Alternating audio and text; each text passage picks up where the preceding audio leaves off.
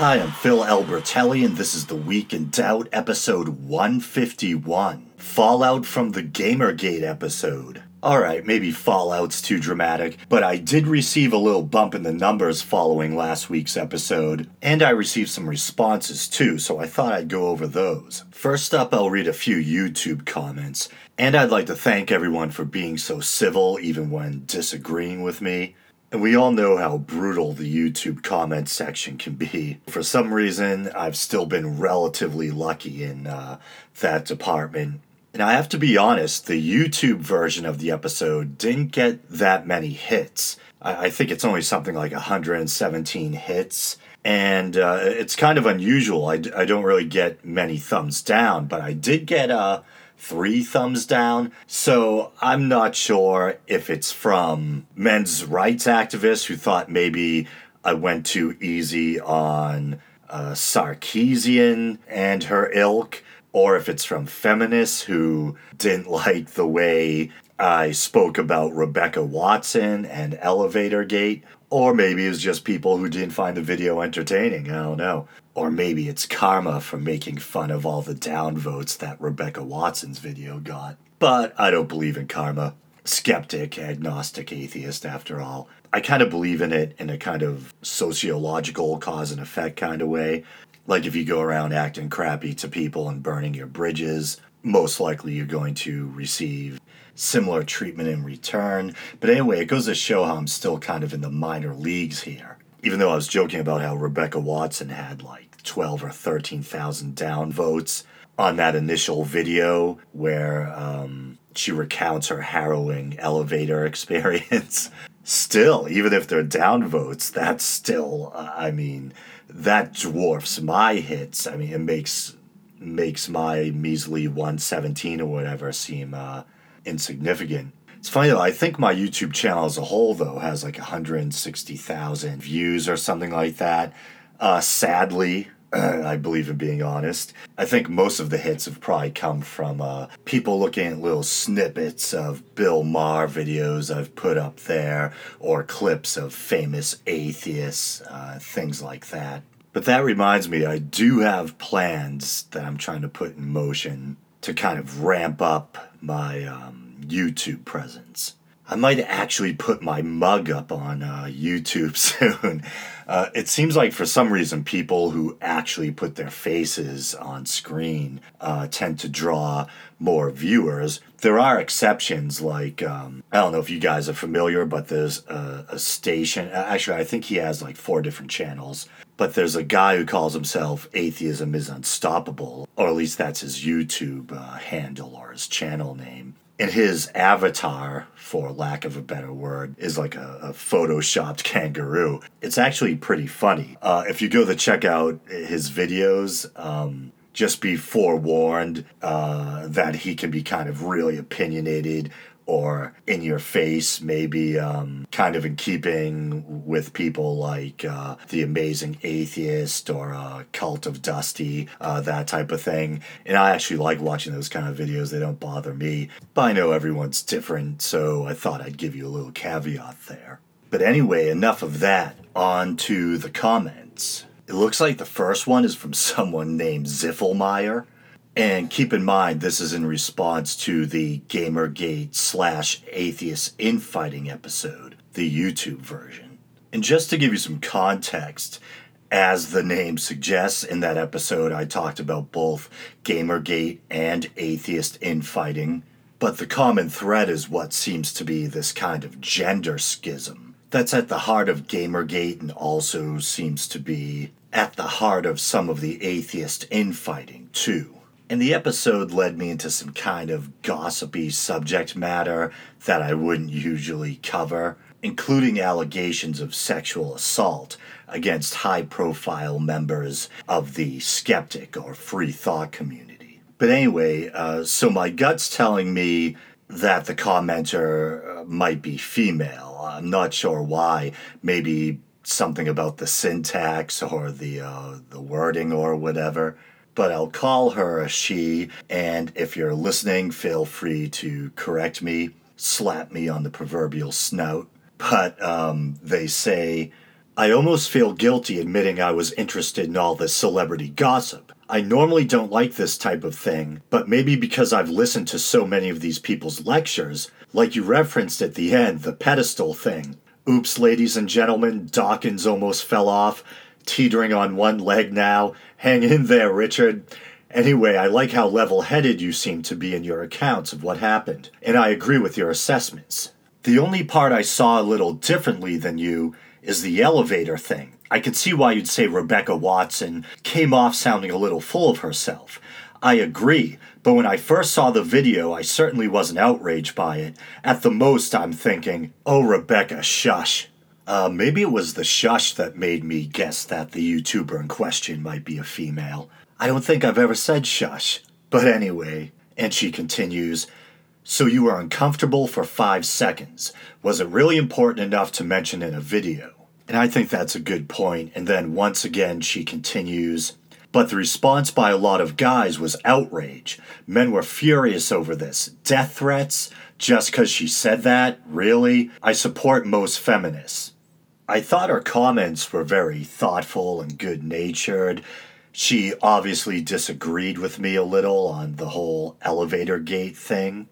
But thank you for being civil and rational even when we disagreed and not try to verbally rip my throat out. And my response was, Ha ha. Yes, I actually typed out ha ha. Thank you for your kind response. I really appreciate it. Smiley face emoticon. I know what you mean about feeling guilty indulging in such hearsay and gossip. I felt a similar way making it, but decided the topic still had enough merit to justify the episode. And I should stop to say, uh, well, I don't know if she wants me saying this on the air, but I don't think you guys will know who she is anyway, uh, given the fact that she uses an alias. But a good friend of the show who goes by the um, moniker or alias Heresy uh, I was talking to her about this because I want to get a female perspective and um, make sure that I wasn't disrespectful or that I didn't go too far. I was a little self conscious because I was kind of wading into new territory. I usually don't discuss gender issues on the show or kind of uh, give my take on these kind of gossipy he said, she said stories.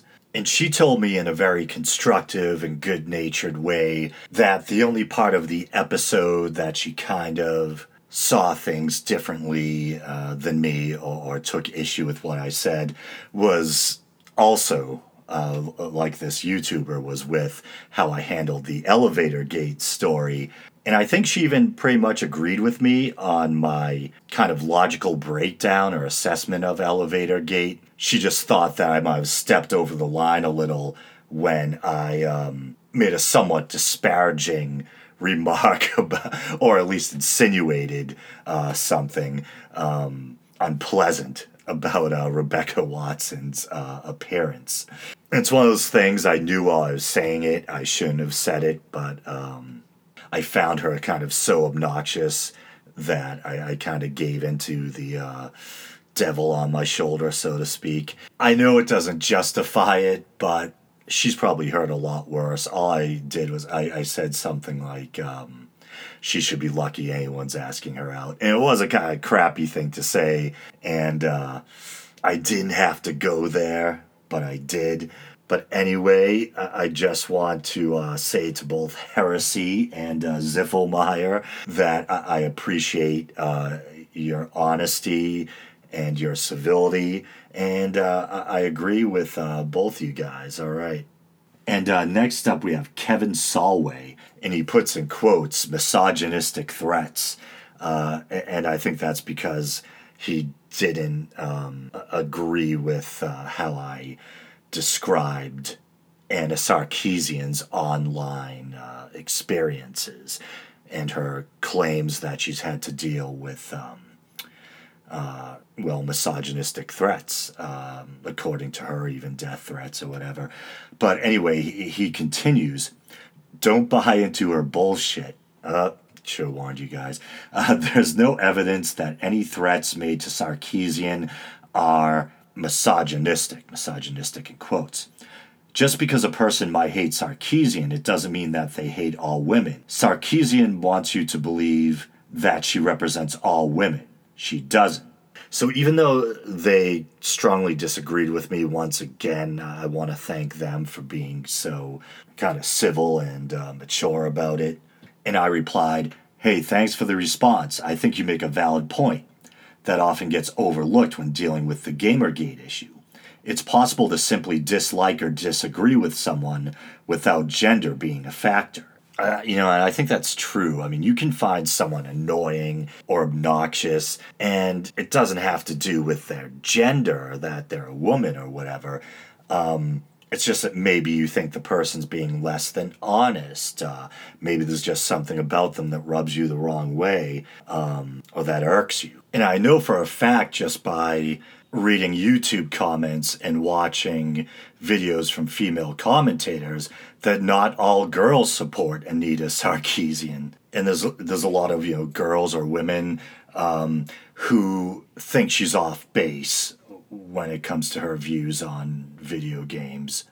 But as far as the death threats go, uh, I think this is where things get kind of tricky how many threats are these people wrapped up in the Gamergate controversy actually receiving? How many of those actual threats are misogynistic? And uh, how many of them are just run of the mill, mean spirited trolling or whatever? I, I don't know. I have no idea. I imagine to some degree it's in the eye of the beholder. But I'm sure there's probably at least some in the mix that are so extreme and ugly and over the top and use such kind of violent language, especially if they involve rape threats or involve calling someone the C word or something like that, that there's little doubt that they qualify as misogynistic. And just on a side note, I'm obviously not a prude, but with a couple of exceptions every now and then, I try to rein my language in for listeners who may have kind of more sensitive ears. I have sworn on the show here and there, but I haven't dropped a C bomb yet, and I don't ever plan to, unless I'm doing like a uh, Trainspotting impression or something like that. And that reminds me of how I did get in trouble at a party once for doing like a Scottish impression and uh, using the C word the way that like people in the UK use it as um, a slang word that you could call a guy, and it could either be an insult or almost like an irreverent term of endearment. Like, come here, you bloody. I'm not saying it. I'm not saying it. but it's funny. I did get in trouble at a party. I was doing like a uh, like a Scotsman impersonation, and I'm sure it was absolutely horrible. Uh, but I was drunk and I probably thought it was great. But I didn't address any female person that way, and I wasn't even using it in the way that we Americans normally do. But there was at least one girl at the party who overheard me and had kind of sensitive ears. And it was actually at a party where a good fre- female friend of mine was trying to impress her future in laws. Don't invite me to a party if you want to impress your future in laws. There's a chance I might end up hanging from a balcony or uh, belting out Doors songs before the night is through. Yeah, this is weird though. I, I have seen high profile YouTube personalities uh, who are critiquing, uh, shall we say, prominent feminists, uh, you know, kind of third wave uh, feminists or whatever. Uh, could be Anita Sarkeesian or it could be Rebecca Watson or whatever and they will just throw the c word right out there, and uh, and and it usually is the uh, you know the North American ones or whatever. There's that difference in how the word's used in uh, the UK as opposed to the US.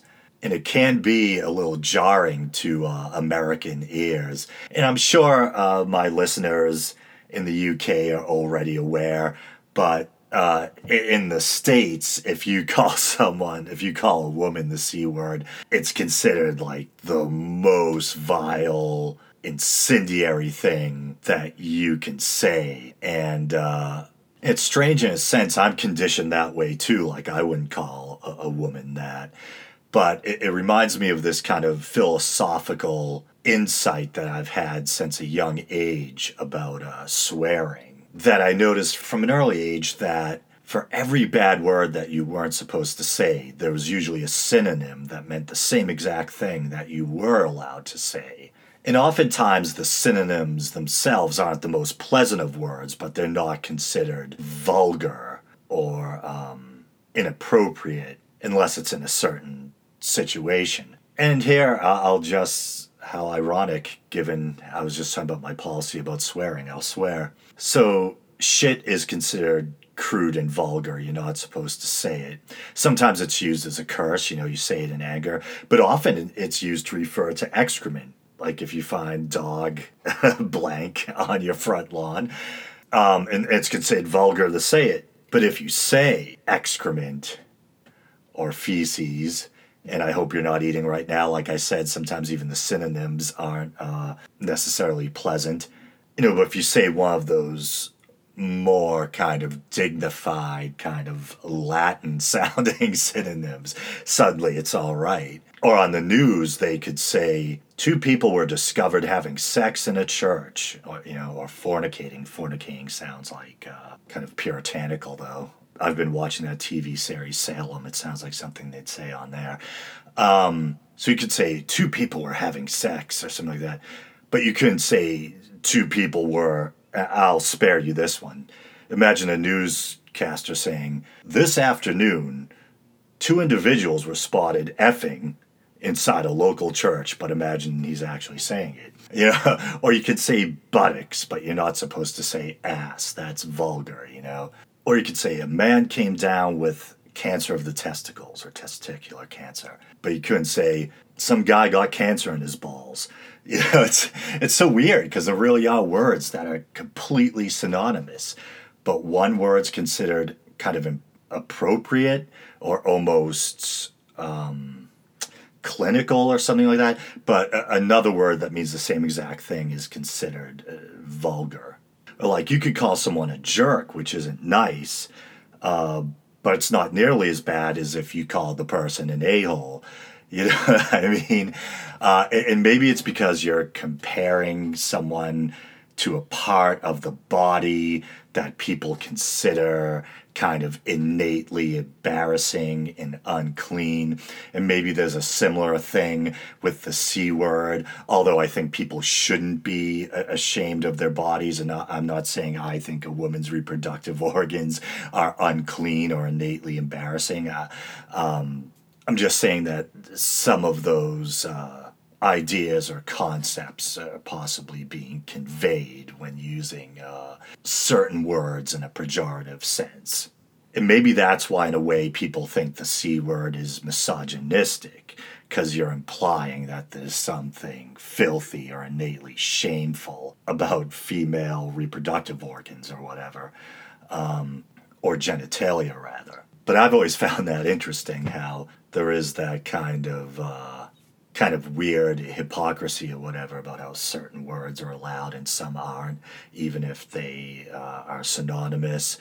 And this is one bizarre theory of my own. I don't know if anyone's ever researched it. It seems like the words that are acceptable usually have an almost kind of Latin or clinical ring to them. And the words that are considered crude or vulgar have almost a more guttural or barbarous, almost a Germanic tone to them. Uh, it'd be interesting to look up the etymologies of some of these synonyms or whatever. Uh, but I didn't think I'd be talking about this today. I'm once again going off into some weird territory, and I hope I didn't offend anyone. But anyway, where was I? It's 20 minutes in, and I got sidetracked while reading that. Uh, second comment from the YouTube version of the Gamergate episode Oh, but I was talking about um, high profile feminists caught up in the Gamergate controversy and what percentage of the kind of hate mail or trolling uh, th- that they're on the receiving end of actually qualifies as um, misogynistic threats or, or whatnot. And then what makes the whole mess even more confusing is that there's this phenomenon that I had never even heard of until I started researching all of this. and it's basically referred to as a sock puppet, which is kind of funny. And by sock puppet, I'm not talking about an actual sock with like googly eyes that you put on your hand. Uh, it, it's slang or internet lingo for when someone creates a dummy account and pretends they're someone else.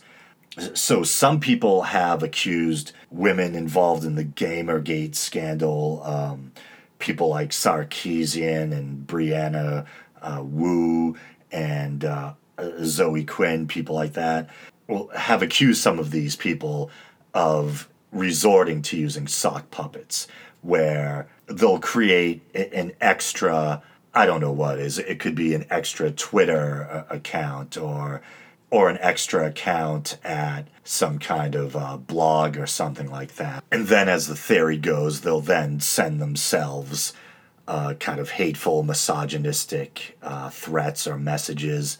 So, are people using sock puppets? Uh, I don't know um, how much of the threats are coming from dummy sock puppet accounts, how many are actual valid uh, threats.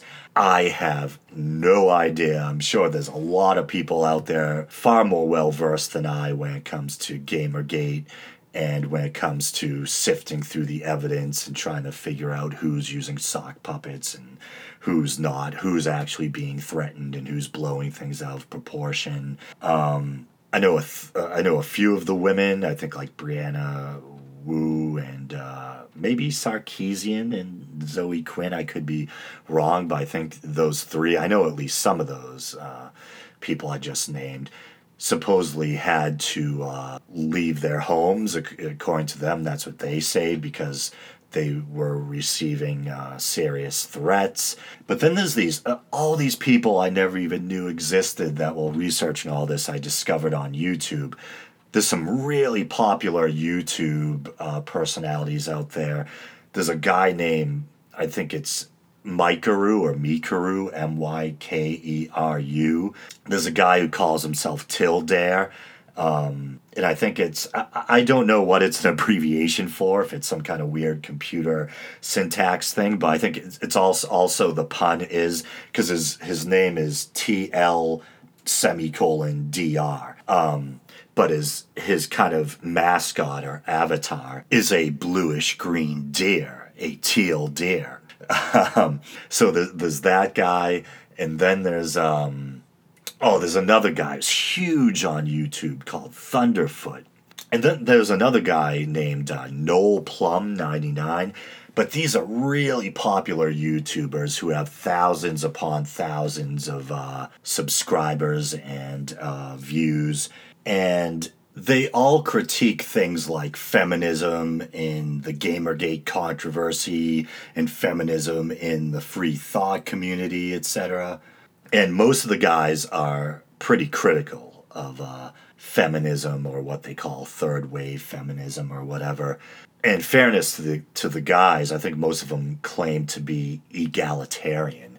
They claim that they're the equal rights of everyone.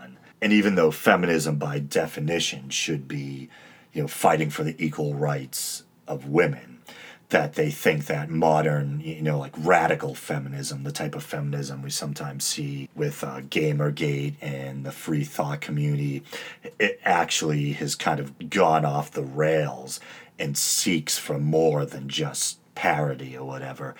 And I think there might be some truth to that. Uh, like I said in last week's episode, it's good to have your causes, whether it's women's rights or, um, you know, African American rights or even, you know, men's rights, as long as while you're fighting, you don't lose sight of our common humanity and start viewing members of other groups as the other. Uh, and I think sometimes this can happen with quote unquote radical feminism, where people start seeing a misogynist behind every tree, or you see people drinking out of cups that say male tears, or you have people referring to um, straight men as uh, like cisgender scum or things like that.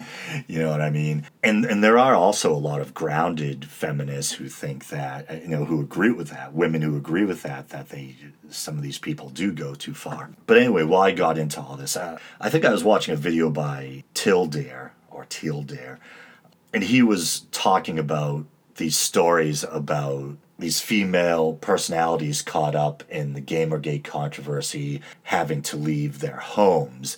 And he says that they didn't have to leave their homes. They chose to leave their homes. And I don't know what the truth is. You know, sometimes some of these guys can be kind of uh, harsh. I, I don't know what the truth is about that. I, I don't know if they really re- received threats that were so intense and, and vile and uh, and ominous that they really did feel like they had no choice but to flee their homes for their own safety, or were things being blown out of proportion or something like that. I have no idea. But I find of, of all those guys, I think that Noel Plum 99 is probably the most grounded out, uh, out of all that crew, in my opinion at least, when it comes to covering uh, feminism and, and Gamergate and um, the free thought community. And, and I think he's probably the most fair out of those guys. There's sometimes when, uh, although I, I enjoy at times the videos of people like Tildare and Thunderfoot and uh, Mykeru or Mikeru. Um, there are times when they seem to be as, as rational as they are. The times when they they come off to me as being a little bitter or or almost borderline uh, extreme themselves. And I hate saying that because I think those guys in general, for the most part, are pretty uh, rational and make good arguments. But uh, I heard a couple of those guys, I know Tildare was one of them, who got into subjects that I might not even broach just out of uh, trying to be respectful. Like, remember that old kind of ugly idea that, you know, people would say if a woman got sexually assaulted and she was dressed a certain way, she was asking for it or something like that, you know? And of course, decent people readily admit that it doesn't matter what you were wearing or if you were wearing nothing at all. No one has the right to sexually uh, assault someone else or to rape someone else. Um, but I think like Tildare and some of those other guys will actually will kind of speculate about whether or not a woman does have some personal responsibility to dress a certain way or something like that if she wants to avoid getting uh, sexually assaulted. And, and they'll quickly say, I'm not justifying the sexual assault or the rape, and the person should be punished to the fullest extent of the law, but doesn't the person have some kind of personal responsibility to also dress a certain way, knowing that there could be consequences? And that's like an area I wouldn't even dare to get into, not because I'm afraid of experiencing some kind of feminist backlash, but because I think I have too much respect for victims, and that's kind of a dangerous area to get into. Because even though, on some very cold, logical level, maybe you could say, okay, imagine we could run this kind of simulated experiment where we have a dark alley, it's uh, two in the morning or something, and we have two of these, you know, almost imagine like a computer screen that's split, the same dark alley on both side, sides of the screen. And then you send, a, a you know, a little simulated woman down each uh, dark alleyway. One's wearing like a Gore-Tex coat and uh, an ankle-length dress, you know, kind of frumpy or something, and the other one's wearing like a, a mini skirt and heels or something. Is there a chance that the one in the mini skirt and the heels is going to attract more visual attention from the opposite sex, including would be rapists? Then, on some level, just factually, you say, yeah, um, they, they probably stand out more and uh, they're dressed in a way that's more uh, sexually arousing to the eye of the opposite sex or whatever. But obviously, I, I mean, at the end of the day, and this is what even the, these other guys admit that no matter what, you know, there's no excuse to rape or sexually assault someone. And, and that's where I think it should be left that it's the fault of the rapist. Let, let's make a third simulated alley, and then this one, someone goes down it, you know, buck naked. That still doesn't give someone a right to sexually assault or, or rape someone. And, and so I, I, just think it's dangerous, kind of irresponsible when you start to get into these arguments about what personal responsibility does the woman have to dress a certain way. And, and like I said, and then also I should say, you know, what's provocative is in the eye of the beholder. I mean, is jeans and a tight sweater provocative? Uh, is, uh, you know, a, a, woman dressed like she just came from the office doing a white collar job? Uh, could that be provocative to some guy who finds, uh, you know, the whole business lady get up attractive? Um, I mean, where does it end? Does uh, should every woman dress like uh, they just came from an Amish village or something? Um, I guess I'm trying to draw a comparison. It'd be like if I walk down the street, eh, you know, if, if I walk down a city street at night dressed in just my usual normal clothes, um, but I have to pass some kind of shady characters. Uh, maybe I'll stand a better chance of making it by them if I am just dressed like a normal guy than if I was dressed like Elton John or you know wearing a uh, wearing like a furry costume or something. You know, like anything that draws attention could cause a greater chance of garnering negative attention. Uh, you know, or, or um, finding yourself in a situation where where you can be victimized, but still, at the end of the day, it's the person who perpetrated the crime that's at fault, not the victim. No matter what you were wearing. Yeah, so even though I think there might be a, a grain of practical truth in that type of thing, it's not an area that I would really broach just, you know, out of respect to victims, and that I think we should keep the focus on the predators and the perpetrators and what they're doing wrong, instead of even toying with language that could be interpreted as placing the onus on the victim. And this kind of leads me back to what I said, you know, at the beginning of last week's episode that there were two things that I had to talk about that really didn't interest me much, and how one of them was Gamergate, and it's kind of ironic. I was just talking about Gamergate again for, I don't know, five or ten minutes. And the other was the ongoing, you know, war between um, radical feminists and the men's rights uh, movement. And ironically, I just talked about that again too. But I guess my point is, you know, I, that stuff doesn't really interest me.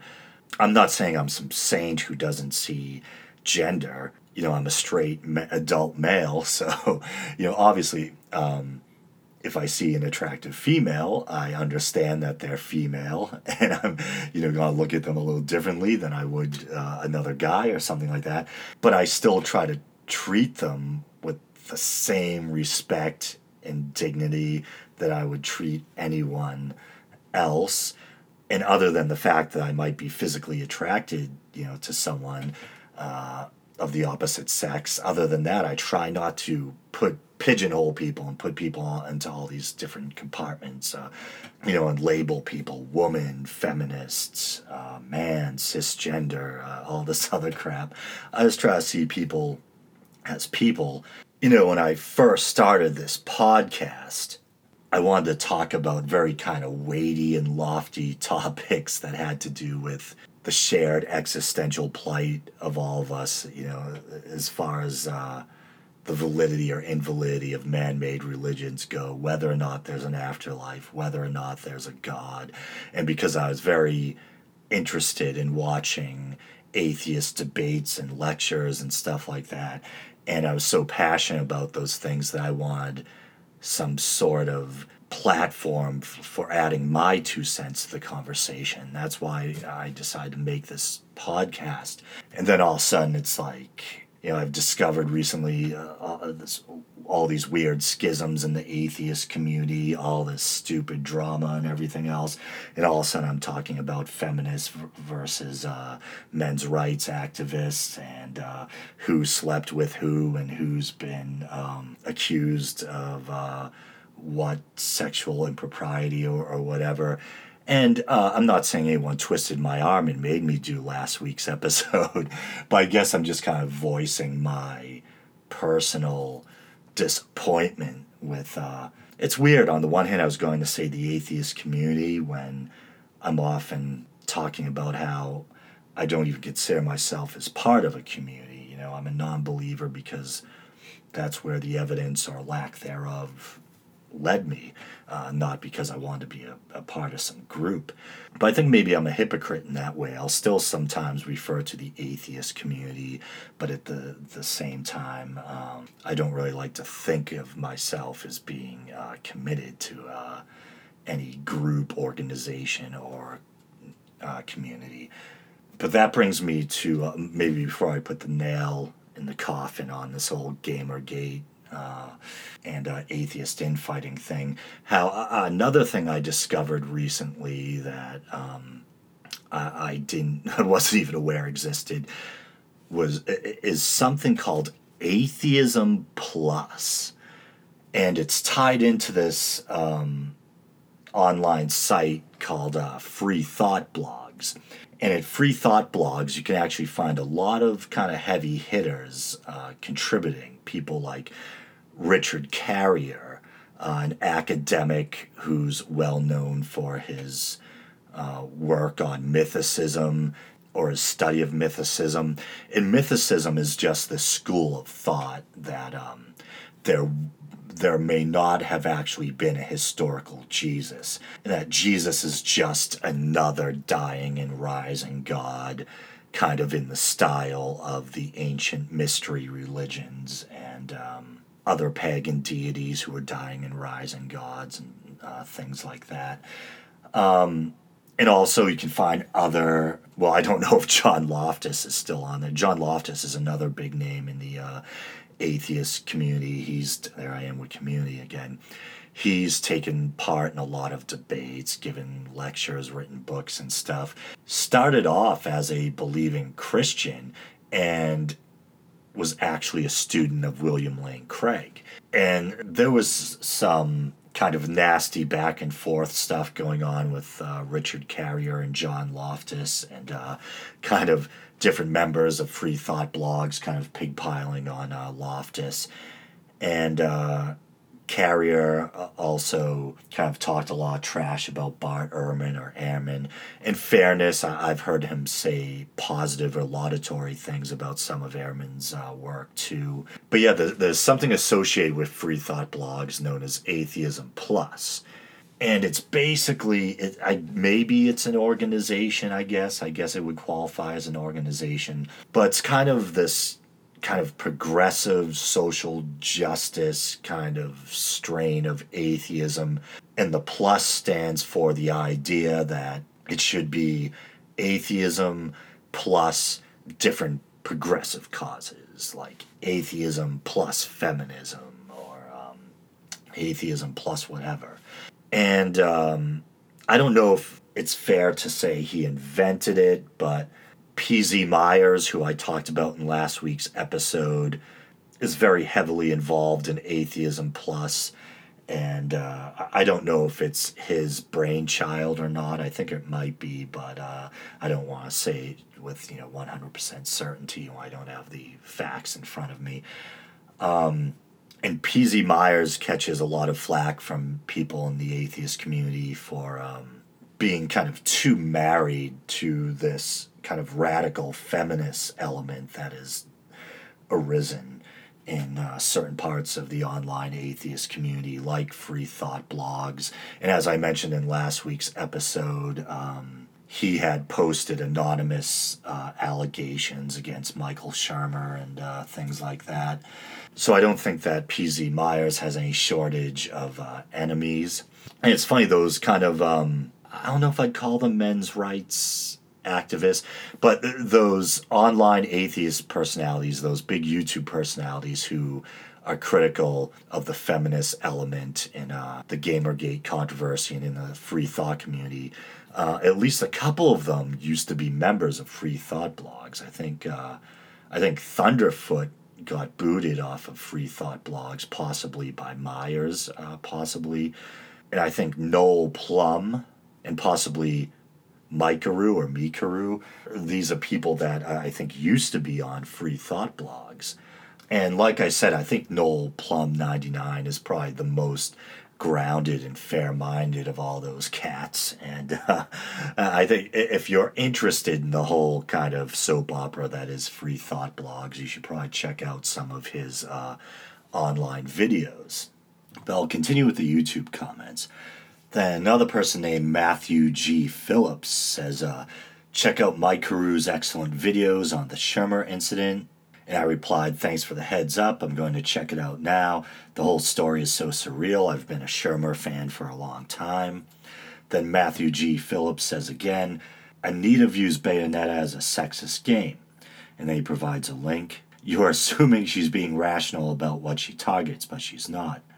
And um, and he's referencing Bayonetta there. And uh, I mentioned Bayonetta in last week's episode when I was talking about powerful female heroines in uh, video games.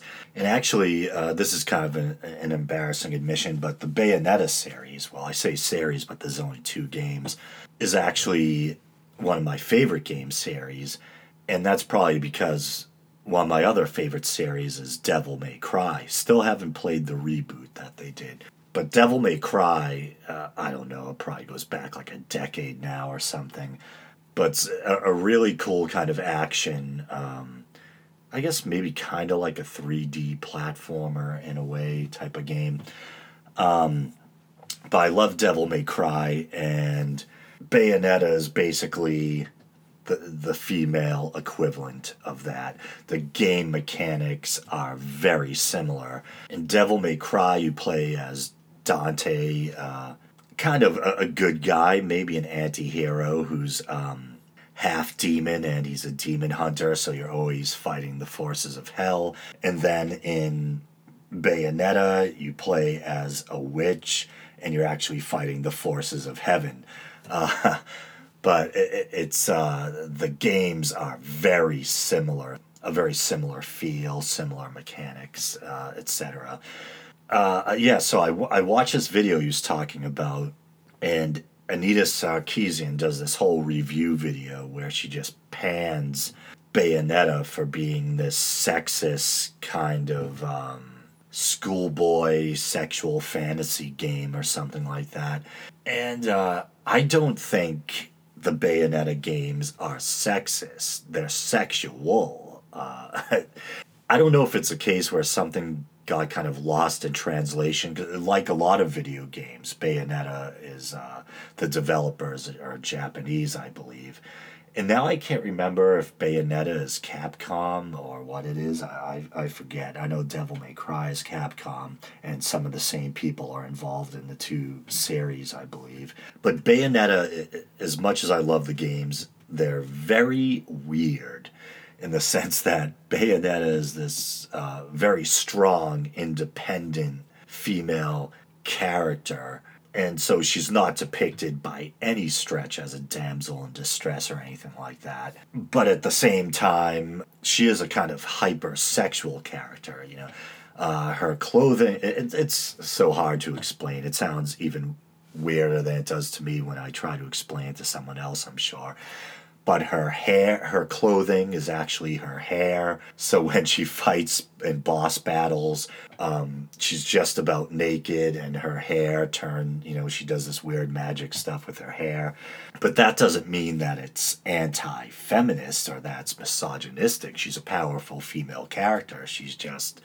Uh, a very kind of sensual or sexual character at the same time. Um, you know, a character who kind of flaunts the sexual aspect of her nature. And that kind of goes into this kind of weird hypocrisy that I think some people have pointed out that we see with like the Anita Sarkeesians of the world. On the one hand, they claim to be pro woman, but they sometimes almost have this prudish, almost like Catholic approach to uh, sensuality and sexuality. Like even if a, female character is is strong and independent, if she's showing cleavage or skin, uh, this is kind of a no no, you know, and, then this is anti uh, feminist or whatever. Uh, so I, I think that's a kind of interesting kind of contradiction, possibly even hypocrisy that we see sometimes in those circles. But then uh, Matthew uh, G. Phillips posts one more time and he says, Eron or Eron, he's uh, referencing Eron Gjoni, uh, Zoe Quinn's ex boyfriend. And uh, Zoe Quinn is kind of the girl who started it all in, in a sense. Uh, she's at the heart of the Gamergate controversy. And just once again, in case you missed last week's episode, and this is the really kind of soap opera type stuff, she released a game called Depression Quest. And uh, a lot of people thought it received undue attention. And I think that's pretty safe to say because the more I've looked into the game, it, it can barely be called a video game uh, it's almost like this weird kind of text based flash type of game. And supposedly had even received negative responses from people who are actually suffering from depression and were part of like a trial, you know, like a, a game test or something like that. Because the game was supposed to be this way of helping people uh, you know, navigate through their depression or to help people understand what it's like to suffer with depression. And supposedly, people who tested the game, who were actually people who've wrestled with depression, didn't even uh, like the game. But anyway, so um, her boyfriend, who I believe uh, is a gaming insider, uh, after they had this kind of contentious breakup, uh, he had posted a bunch of stuff online about her. And, um, then you know basically all hell broke loose, and uh, that's Gamergate. And then we ended up with that divide, the two sides of the Gamergate controversy. The people who were supposed to be pursuing ethical reforms in uh, gaming journalism. And then on the other side, you have people who claim that they're receiving misogynistic threats from uh, pro Gamergaters.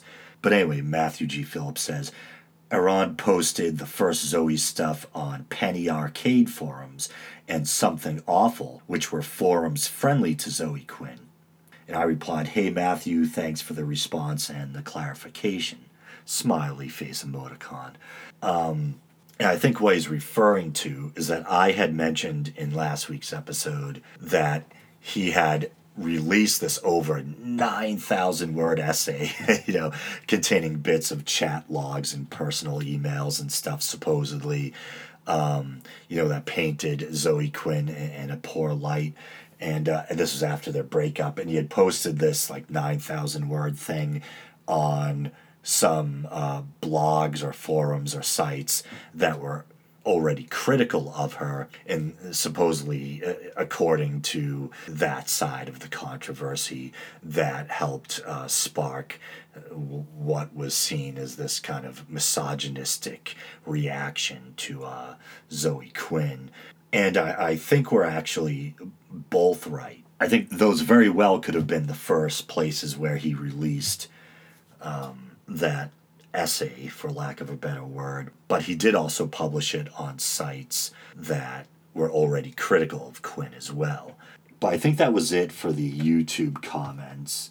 And I didn't want to look like a quitter by only releasing, you know, the inaugural episode of the News Bite segment and then never releasing another uh, episode. So I'm trying to keep that going.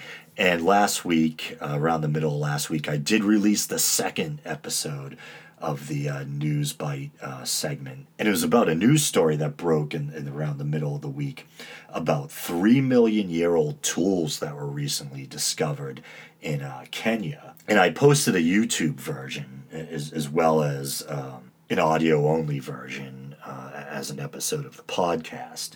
But I did get a couple of comments on that as well. One person just said, Wow.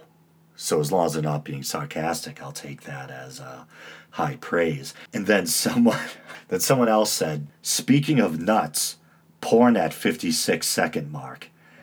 And, and what they're talking what they're talking about is is uh well these so-called tools that were found, three million year old tools, the oldest tools on record now.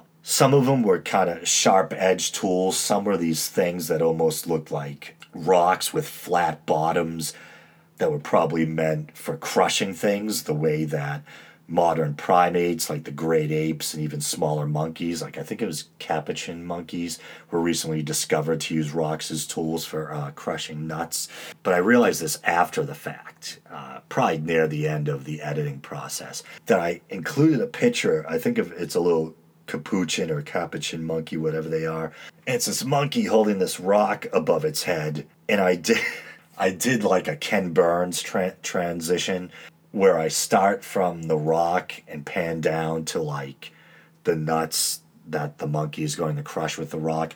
And as I'm panning down, they're dangling between this um, scrawny monkey's legs are its little monkey penis. and so that's what's at the 56 second mark. But anyway, yeah, so he says, speaking of nuts, porn at 56 second mark. I decided to be a good sport about it. I gave him a, a thumbs up and I replied, ha ha.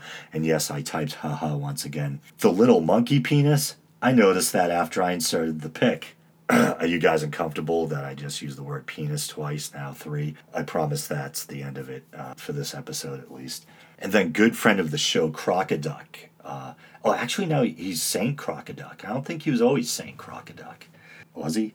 Um, Saint Crocoduck at HumorBot 5.0. Um, but he's a really good guy, and uh, we have a lot of great conversations via Twitter. And in response to uh, the intro and outro music from last week's episode, which was music from my old, you know, metal. I feel bad calling it metal because I, I, like to think that uh, we're a little more unique and that we don't deserve to just be classified generically as metal. But it, it's like heavy, dark metal type of uh, music. But he says, uh, Holy crap, Phil. Your intro slash exit music made me want to watch Metalocalypse and drink shots. Tomorrow's hangover is your fault. And then I replied, Thank you, my friend. Good to know my old tunes can still awaken the beast in man. And then uh, another friend of the show, and also someone that I'd probably, even though we've never met in person, I would at this point consider a, a personal friend, is the Mad Humanist. I, I, don't know if I should refer to him as the Mad Humanist or is his show just the Mad Humanist. But the Mad Humanist podcast, if you haven't listened yet, check that out. But we had this funny kind of communication breakdown where I was a little self conscious about doing last week's episode because it dealt with kind of vague sexual allegations against high profile people. It dealt with gender issues and it dealt with hearsay. And I was kind of self conscious. I was kind of treading into new waters uh, with that episode. And I didn't know how it would be received by everyone and the mad humanist has always been a, a, gentleman has always been a good mild mannered guy we've always gotten along. And then i went on to twitter and uh, we always kind of support each other's shows you know. Here we are together side by side slogging along through the uh, the ongoing battle that is the uh, the quest for podcast popularity. And so you know i'll mention him on the show and he'll retweet my episodes and things like that, uh, or my episode links. And so the day after that episode aired, I go on the Twitter and I see this message from the Mad Humanist. It's almost like my blood runs cold and my heart stops for a second. I'm like, oh no, is the Mad Humanist mad at me? But he, he tweeted, so now you know how to make your podcast famous. Drop the objectivity and fairness and, and I have trouble putting into words how crestfallen I was. And I had seen that uh, tweet right before I went to work for the day. And so the first half of the day, I'm like, I mean, I, I probably didn't look kind of uh, sulky or distressed on the outside, but inside, I'm like thinking, wow, I must have went over the line at some point in that podcast. There must have been something that he really took offense to in there. I'm thinking maybe he thought I was slandering PZ Myers, or maybe he thought I was slandering Michael Shermer by, uh, even though I was kind of giving Shermer the benefit of the doubt and talking about how much I liked him. Maybe he thought I was doing more harm than good by repeating these kind of uh, allegations against Shermer. I didn't know what it was.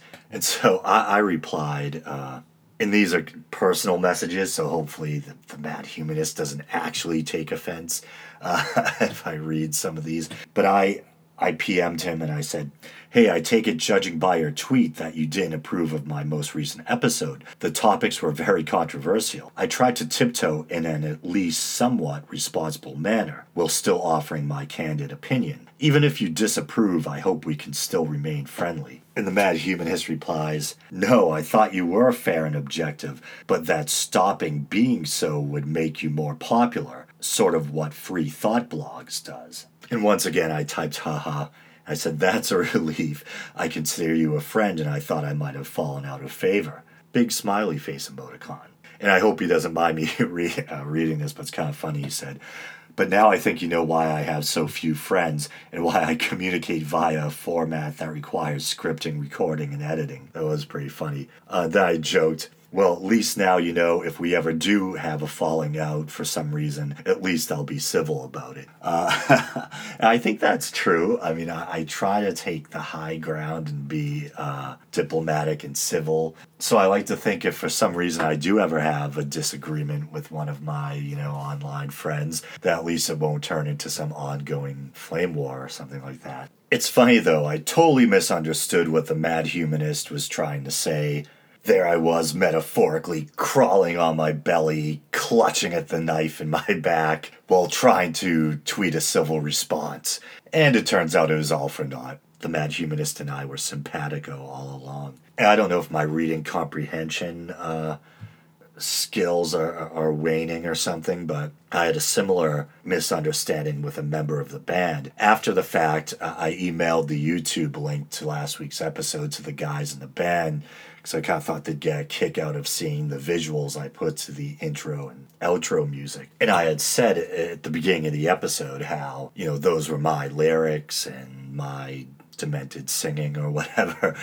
And I saw a, a Facebook notification that said, in quotes, it looked like, Are those your lyrics? And it was from one of the guitarists in the band. And I was thinking, Oh no.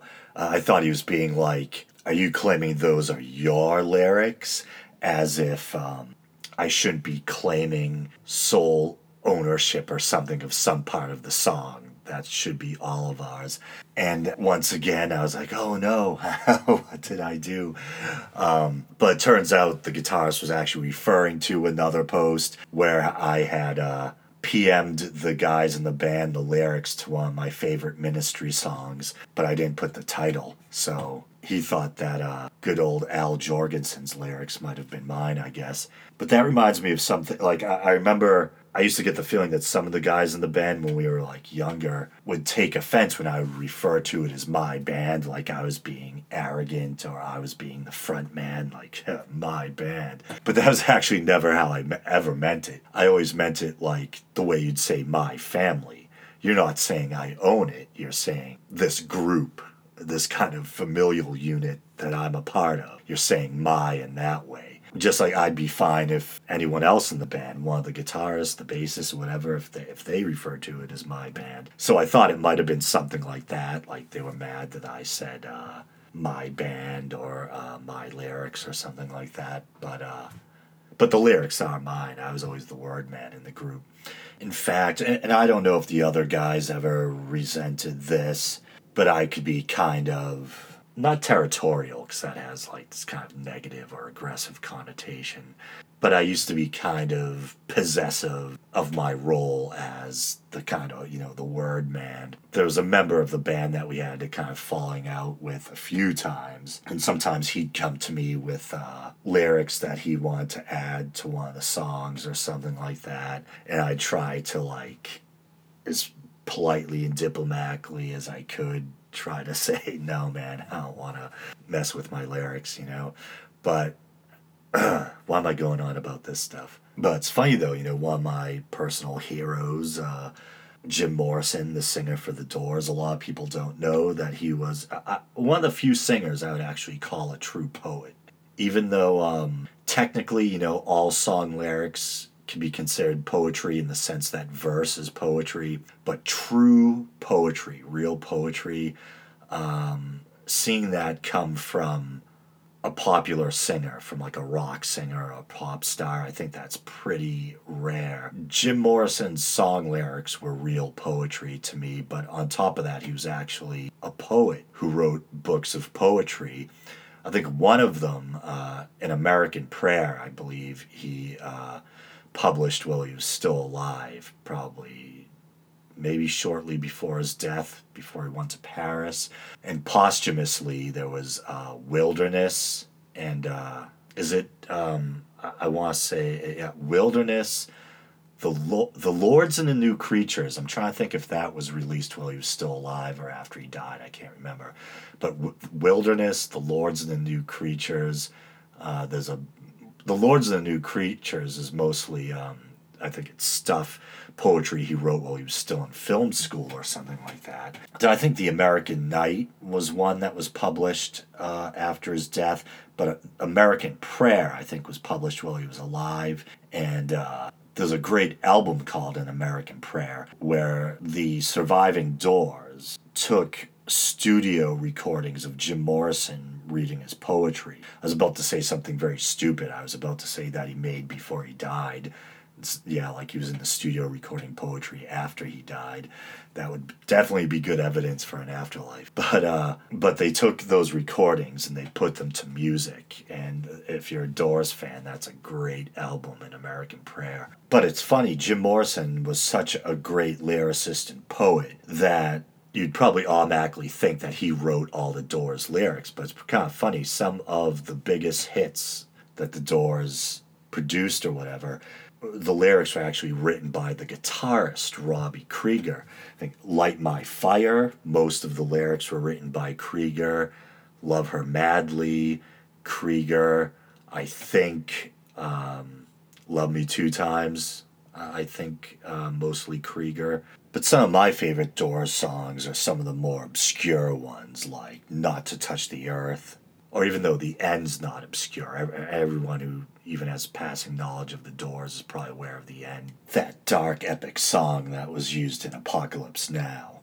The end, I think that's pure poetry, and that's uh, that's all Morrison. Most of the songs were written by Morrison, but some of the, the band's biggest hits were written by Robbie Krieger. The lyrics, anyway. Oh yeah, I'm trying to think if there's anything else I wanted to talk about. Speaking of that news bite episode about the three million year old tools, yeah, so anyway, and I'm speaking from memory here. So there's a series of dig sites. There's three dig sites, which as a whole are referred to as uh, the Lomekwi region uh, by archaeologists or paleontologists or whoever's whoever the hell's digging there. But it's known as Lomekwi. It's a collection of three different sites. And that's in northern um, Kenya near the, I believe, the Lake Turkana region. But yeah, three uh, million, actually, technically 3.3 million year old tools.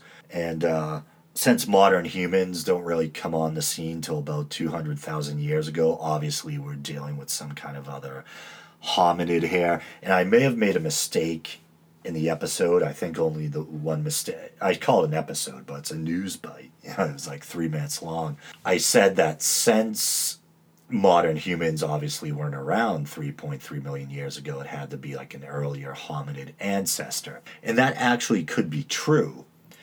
But, you know, evolution is a branching tree, not a linear line. So there is a chance that it could have been a hominid that was related to us, you know, some kind of branch off of uh, our family tree, but not a direct ancestor. And the I was going to say the main suspect, but one of one hominid that's thought to possibly be the person who built the, not the one person, but the species that built those tools is called, um, I believe it's Kenyanthropus platyops, and uh, that supposedly uh, could be the hominid species that uh, developed those those tools. And I guess if I understand this correctly, modern science doesn't know yet for sure if Kenyanthropus is a direct ancestor or one of those other related hominid species, a kind of branch off the tree, but uh, not uh, a direct ancestor. And there's a funny story involving that. So the day that story broke, I'm like, this would be perfect for one, of those news bite segments. So I'm going to rush around and turn it into one of those and try to get it right out. So I used a few different sources. I think Haaretz and uh, I forget uh, the other two. Uh, I think one British newspaper, one American one.